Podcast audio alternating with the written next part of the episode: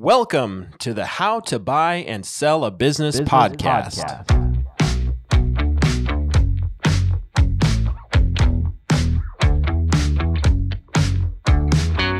For joining us. As a reminder, legal topics we're talking about today is not intended as legal advice for general information purposes only. No attorney client relationship is being formed by this podcast. We're happy to chat with you. If you've got questions, feel free to reach out to us. You can find information on our website at www.goforemanlaw.com. Enjoy the show.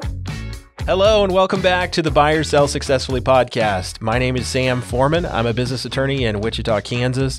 Our firm works with uh, clients in Kansas and Missouri. We love working with folks buying, selling, uh, or transitioning to the next uh, generation of ownership. I'm delighted to be joined by my co host, Jake Wayman, today. Yeah, I'm uh, Jake Wayman, uh, owner of Orange Theory Fitness in town. Um, love all things entrepreneurship and just seeing uh, Wichita move forward. Yep, we're, we're excited to join you today. Our goal here with this first, especially with this first eight episode series, is to uh, really give a good overview of the deal process. Uh, and how everything fits together. Really talk about a lot of topics at a high level, um, so that you kind of see how it fits. Fits everything fits together. We're in episode four. What are the buyers and sellers' priorities? Glad you could join us. We hope that you will be educated, uh, empowered, and equipped through this process to have a more successful uh, deal process, um, regardless of your role uh, in things. So, without further ado, uh, let's talk about uh, Jake. Let's talk about the seller's goals and concerns. And you've got direct experience uh, with this because of your deal process. Um, why don't you Why don't you talk to me a little bit about what you observed about you know the seller and and in your deal and what his priorities were? Yeah, I mean, with with his situation is like I'd mentioned previous podcast when I had first talked to him about um, buying the business, he had said no. And, you know, but that get, got him thinking a lot about what are his, you know, goals for his family. You know, where is he at in his, um, you know, this business, where he's in the life cycle of it. And, you know, for him, it was, I think one wasn't first and foremost was, you know, getting the best price for him. You know, he wanted to make sure that because he's built value, because he had owned the businesses for five years and he wanted to make sure that he was, you know, getting the best value from something that he was a part of.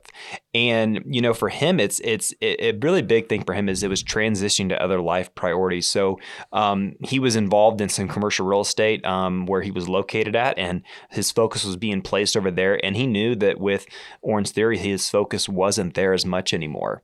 And, you know, so that's where his were for him. So it was a, a thing of opening up some time for him to focus on those other efforts. And you know, it was um, it was he felt it was his time in the life cycle of Orange Theory for him to you know find a seller or find a find a buyer for his business. And so I mean, it was you know it was kind of a a unique situation for it because you know it was our situation was very unique because he he saw my wife and I like he and his wife. He saw a couple who wanted to really launch themselves in the entrepreneurial world and fulfill a, a, life dream of being business owners. And that's what he saw. He saw his wife and himself um, in Reagan and I. And so that was really cool to kind of really have that from from that standpoint.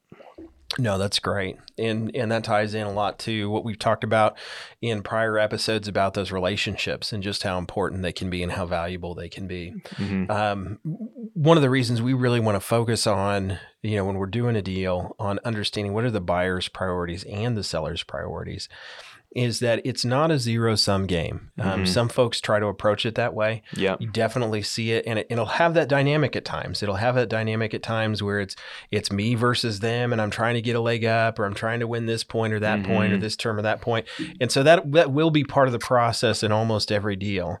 But as a whole, it really is is a better deal process, at least in in my experience and, and in my opinion, if the the dynamic between the parties is a relational dynamic where they're mm-hmm. thinking about we have gone through that early stage process really well and we figured out that we have a deal that we want to do that we like each other enough to to use Jake's analogy in a prior episode uh, you know we like each other enough to go out on another date see what happens mm-hmm. um, those things are, are really important because if you have people that are on the page the same page well enough and they understand each other's goals and concerns mm-hmm. you can not only do a good deal where you carve up the pie correctly but in the process you can actually make a bigger pie yep. because uh, you know i'll use this example from from negotiations if you do a really good job understanding the other party's priorities you can figure out of all the pieces that you have on the board here's a piece that i don't value a whole lot that the other party values a whole lot. And so, how can I take this low value piece for me and exchange it to them and get them to give me a high value piece that I want? In the mm-hmm. process, I've ended up with a high value piece and they've ended up with a high value piece.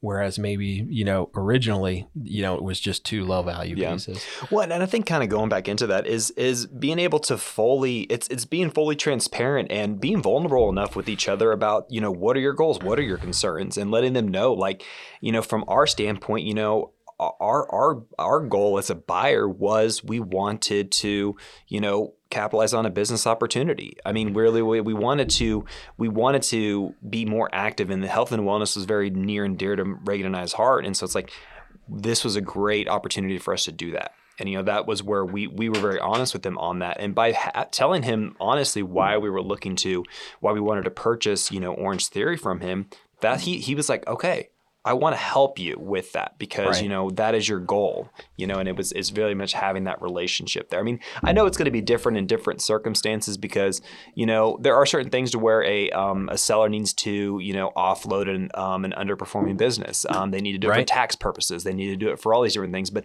understanding why they're selling, right? You know, really fully understand why they're selling, yeah, and understand yeah. why you're buying, yeah, and having a good enough relationship with them to where you feel like you can, uh, you know, add adequately gauge that. And and when we're talking about the relationship, it doesn't mean that you're going to be, you know, having a warm fuzzy connection with them. You know, if they're, you know, if you're a young buyer and and they're an older seller, that it's going to feel like a mentor relationship or anything like that. But it but it needs to be a good enough connection um, on some level to where you have confidence and the information that you're getting out of the process to where you can accurately gauge or at least accurately enough gauge um, you know what their priorities are what the information quality is that you're getting from them um, and that you can actually do a deal with somebody that you have enough trust with to do the deal well um, because if if you're going into it and you don't trust them yeah you need to be you need to be real real careful about it. yeah because I mean, you can be taken advantage if you do it at all you can be taken yeah. advantage of in yeah. a lot of different ways because if you know if uh, if a motivated seller mm-hmm. um, basically how I say this is it smells smells fear, I guess you could say. I mean, it, this how I say that is really interesting because I mean, yeah. if if you have a motivated seller, they're gonna and they know that you don't know mm-hmm. what you're doing, they can take advantage of you, right? And you right. you Absolutely. don't want that. I mean, you need right. to come to the table well, knowing what your priorities right. are. Well, and it, and you know their deal team, it's their responsibility to go get the best deal they can for yep. their client. Yep. Um, and so you know we we're fortunate to work with a lot of clients. They're like, hey, I want a good deal, but I want it to be fair. I want it to be reasonable, and so that's the way we approach it. You know, and there's a lot of efficiency and there's a lot of productivity to yeah. that. A lot, a lot of benefits to that. Yeah. But but you you know that's not always the partner you're going to be dealing with. Yeah. Sometimes to use to use your analogy, um, Jake, it, you know you're dealing with somebody that thinks like a shark, mm-hmm. and you mm-hmm. need to understand if your deal partner thinks like a shark, um, because if so, they need to respect you in the water. yeah. Well, I will say like our our situation was a very good process. We had a very good relationship between right. me and the buy, me and the seller, mm-hmm. and there was just it was a good symbiotic relationship there that was there, and so that's why like my my situation is is I'm not gonna say it's unique, but it's one like it's the best case scenario. And so I think it's like going through your due mm-hmm. diligence of understanding, you know, who you're working with on their deal team too as well, and going in with the eyes wide open mm-hmm. because everybody is looking for the best best value for themselves. Right, right. And if you have a really good understanding of your deal partner's priorities, their motivations, and you have a good relationship with them, mm-hmm. you can do what what I think the best deals do, which is everyone is working collaboratively yep. towards a common end, which is maximizing everybody's outcomes. Mm-hmm. And obviously, it's not my job as you know my client's attorney to maximize the other party's outcomes, but if we put it together right on the front end, um, you know, there's there's good opportunities to do that in a way that creates mutual value for everyone in the Mhm. process. Yep. Um, and those are good deals. Those are good deals to work on. And part of the reason that that's important is because the relationship and the interaction usually doesn't stop at closing. Um, it's those connections continue. Mhm. If you're the buyer, you need the seller's involvement for you know introductions to customers, introductions to suppliers, transition to the business, continued knowledge, all that other stuff. Um, if you're the seller, you know you might be in a position where you just walk away and it's like, give me my check and I'm gone. yeah. or or it might be one of those deals where it's like, hey, I've got an earnout. Um, Yeah. Or but you know, frequently there's going to be those interactive processes that you're going to have to continue to go through, and, and those relationships are important. And so creating that mutual value is not just, I think, a good, you know, ethical, moral way to approach a deal to think about it that way, but I think it frequently creates the most valuable po- value possible for everybody involved. Well, I think it's also having people on on your deal team that are educated on this. They've been through the process before. So if you're a first time buyer, Mhm. you know, having somebody on your team who's been through the buying process before, you know, they can help you, you know, pay attention to certain things, watch for certain things that are being Mhm. said, so you can really fully understand what the goals and concerns that you should have and the goals and concerns that they have too. Right, right. And that's, you know, getting that figured out early in the process is really important because it helps calibrate everything else. This is the, this is very much part of the due diligence process. I mean, this is really Mhm. what it is, is is trying to establish, you know, what are your goals, what are my goals, you know, Right. and then and what concerns do you have going Right. into this? because you've got to negotiate those initial deal points and as you to figure out if there's even a deal there Yep. and if you can figure out well you know what do they actually care about hmm then you can figure out okay well I, I don't really care about that that much they care about that a whole lot i really need this other thing Yeah. you know i could start to put that together Well, what's interesting too is like I'm even facing this right now. Is I've been talking to you know other you know um, Orange Theory franchisees that um, are maybe interested in you know. Um, moving on to something different. And what matters to them first and foremost is the culture of their organization. And it could be orange theory it could be another business but the culture mattered to them because they built that culture. Mhm. and they want to sell to a person who understands culture and understands how they're going to take care of my people.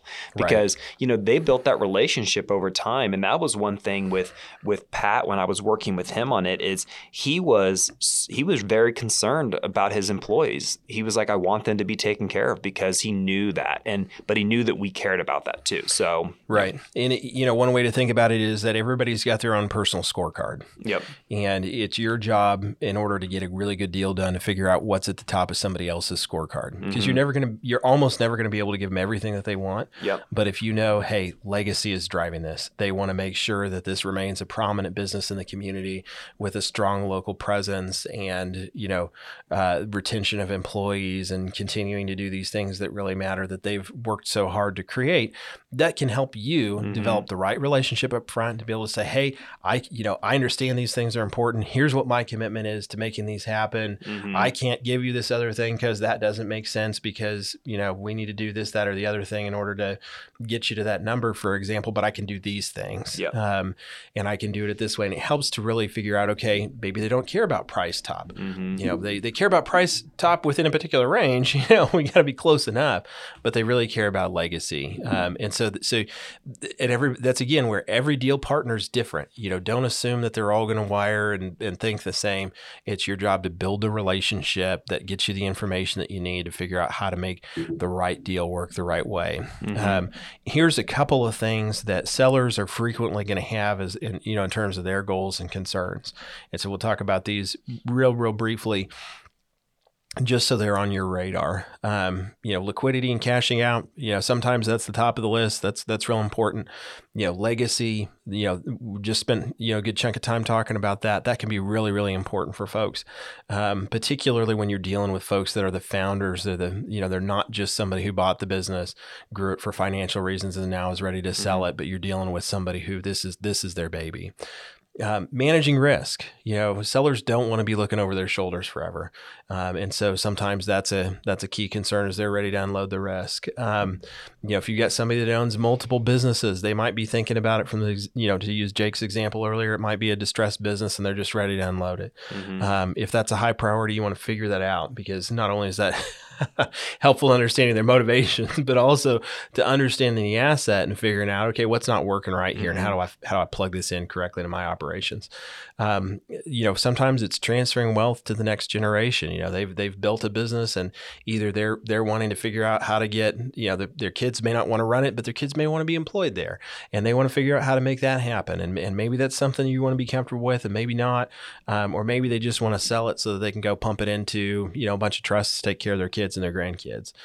Um, transitioning to other life priorities. You know, we get folks that, you know, they've built something, it takes them 80 hours a week to run it, and they don't want to do that anymore. They want to go be involved in their family, they want to be involved in their church, their community, you know, whatever it might be. those are real important things. And so, you know, that can that drives a little different dynamic than somebody who's trying to maximize price at the top of their scorecard. Um, and for some folks, it's building a new dream. I've mm-hmm. I've built something. I love building things. This mm-hmm. is this is my story. I love building things. it's so much fun. Uh, it's so much work. It's exhausting. Um, but you build things, and then it's like I'm not somebody who's going to build and then probably run something for 40 years. Mm-hmm. You know, I want to build it, then I want to hand it to somebody else, and I want to go build something else, mm-hmm. even if mm-hmm. that's something else internal to my organization. Yep. Um, and those are things that you know that's a different dynamic. You help you know somebody's that's that's their goal is they want to build and they want to transition. You know, that's going to drive a little different dynamic in the process, mm-hmm.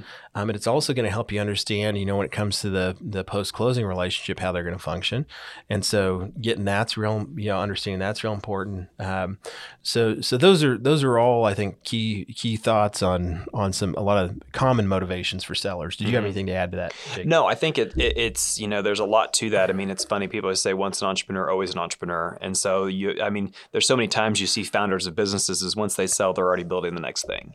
You yeah. know, and I and I think yeah. that's where it's it's finding that motivation on why to do that. I mean, yeah. kind of if you going back to if it's like a if it's an underperforming business, I mean, as a, as a buyer, it's understanding why is it underperforming and and it kind of goes right. back into a buyer's goal is like is can you bring value to that business you know right. really thinking about that because it's like you know is there potential for this business to grow you right. know if i'm bringing my expertise my energy to it can it grow um, right because i mean that's the thing is it's almost like the seller's goals and your goals almost have to interlock if you yes. will and is really what it is yep. so if it's like if it is if they're you know looking to you know you know getting the best price okay well you want to get the best value you know and it's like you know if you want to make sure you get that because you're paying your money right into this to make sure that that you know it, it's the right price and you know and and for me when i was going through the process you know a big concern was can i be successful at this you know, mm-hmm. can I take on this risk, this responsibility, and you know, run a business? Can I do that? I mean, and that's where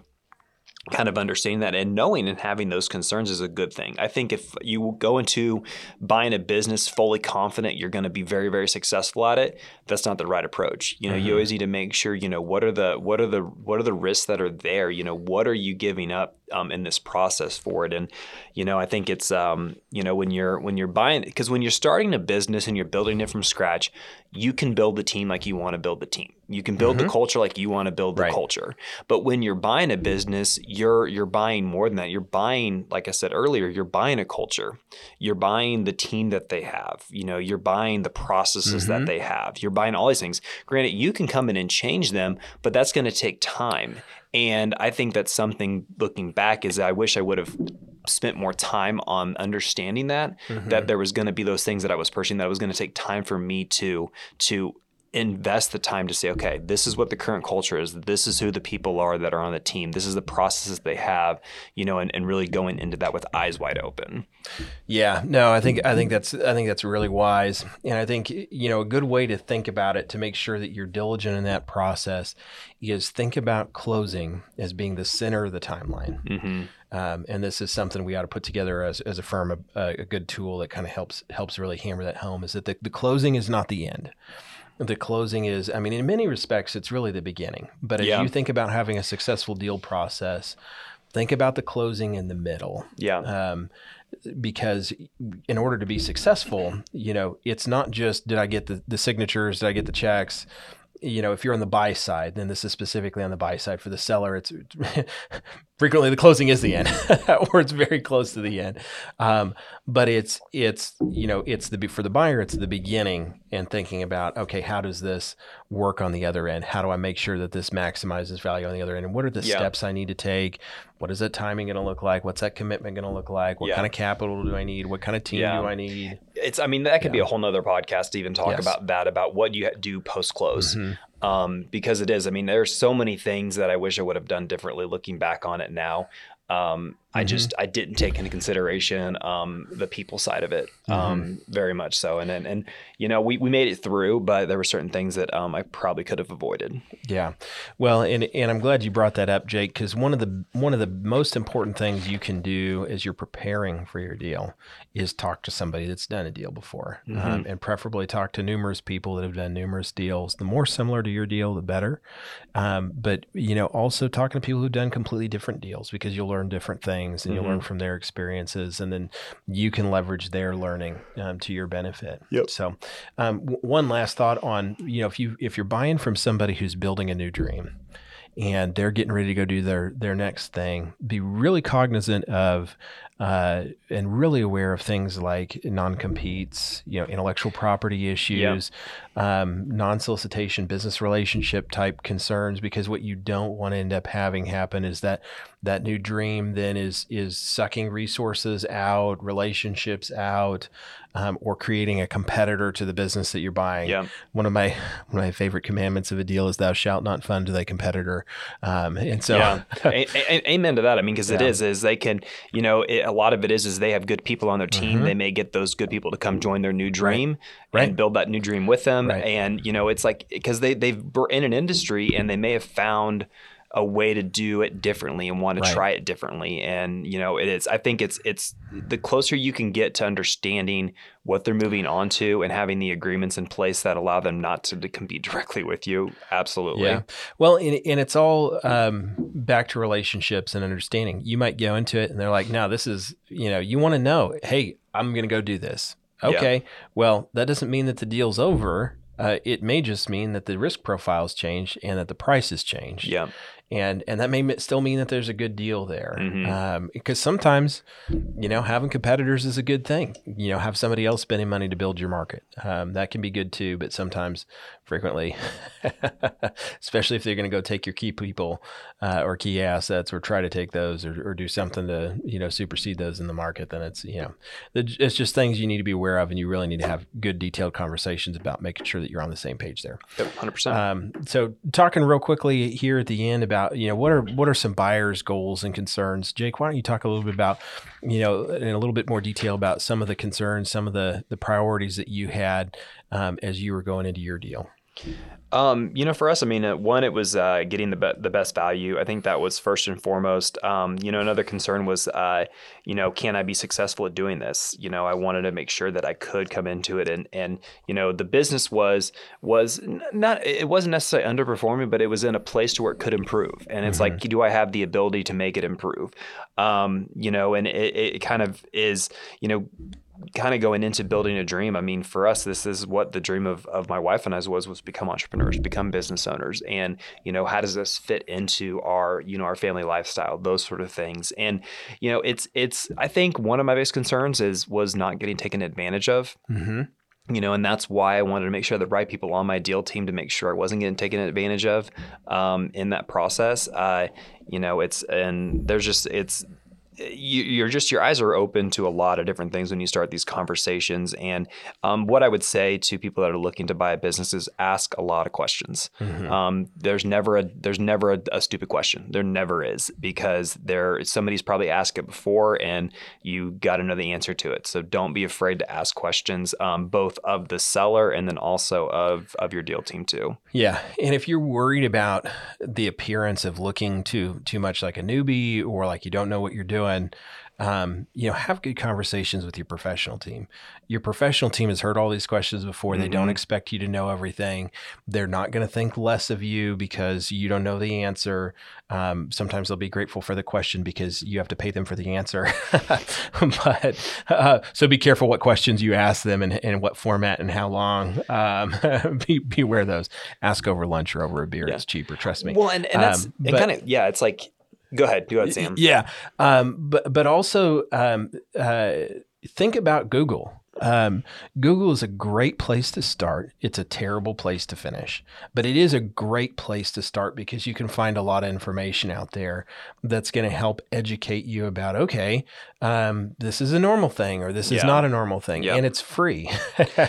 I mean, it does take your time, but and so you want to be thinking about okay, uh, if this is going to take me four hours to figure out on my own, you know, can I call you know my accountant or can I call my lawyer or can I call my you know my subject matter expert who's helping me who knows everything about the industry and and get the answer in 10 minutes or 15 minutes because frequently that's going to be better than spending a ton of time. But as you as you think about you know early stage understanding how does the industry work? Um, you know what is what what should I be expecting? You know that's it's a great place to start because there's Mhm. just so much information um, you're always you should always expect you're going to find something that says hey this is really good hey this is really bad and hey this doesn't matter and so it's just you Mhm. know it's it's that's why it's it's not a good place to finish well, yeah, and I think that's it is it's being able to have that those conversations with not only mentors, people who've been there, but you know, again, Google is your best friend because there are people that have gone through it before that it's documented in there to like Right. what do you need to expect for a you know what what what should my goals be? What should my concerns be? Mhm. What questions should I should I bring up? There's so much information out there to you know disseminate through and have Right. those conversations. So again, Yep. it's it's you're it's if this is your first time or your 15th time going through buying a business, I mean it's always okay to ask questions. Absolutely, absolutely. There, uh, there's an old saying. It's not mine. It's not original. There are no stupid questions. Only stupid people that don't ask questions. Um, don't be a stupid people. um, uh, real quickly, a couple of other things that buyers are often looking for, uh, and that can be really helpful for you as a seller to understand.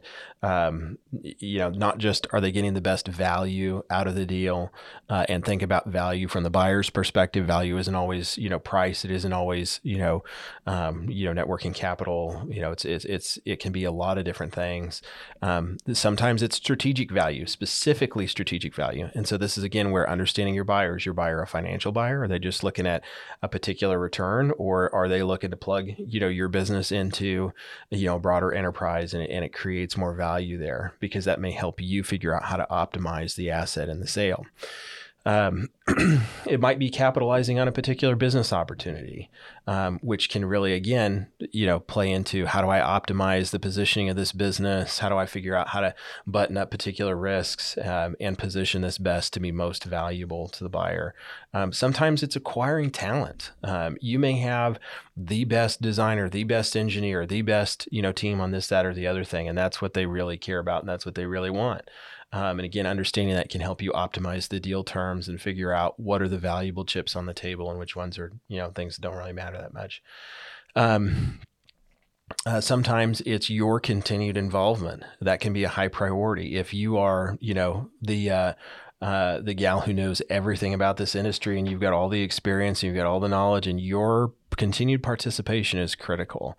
That can be really high on their scorecard because that drives value. And once you leave, you know, if your replacement isn't adequately trained, then they're they're toast and their value is gone. One kind of Um, on that note is is the seller's relationships that are Yeah. in there. I mean, and that's kind of another point is minimizing the risk of lost relationships Mm-hmm. because you know there could be certain suppliers that that they have great relationships, have great prices, great Right. negotiated rates with. Um, they could have great customers that are long-standing customers Yeah. that you know that that was the relationship was built by the pre by the seller Right. and making sure that the seller that that knowing that there there needs to be some introductions there, some relationship building there that the seller's going to be very actively involved in helping that happen. Right. Absolutely. Absolutely. Um, and then sometimes it's building the dream. You know, it's exactly what you described, Jake.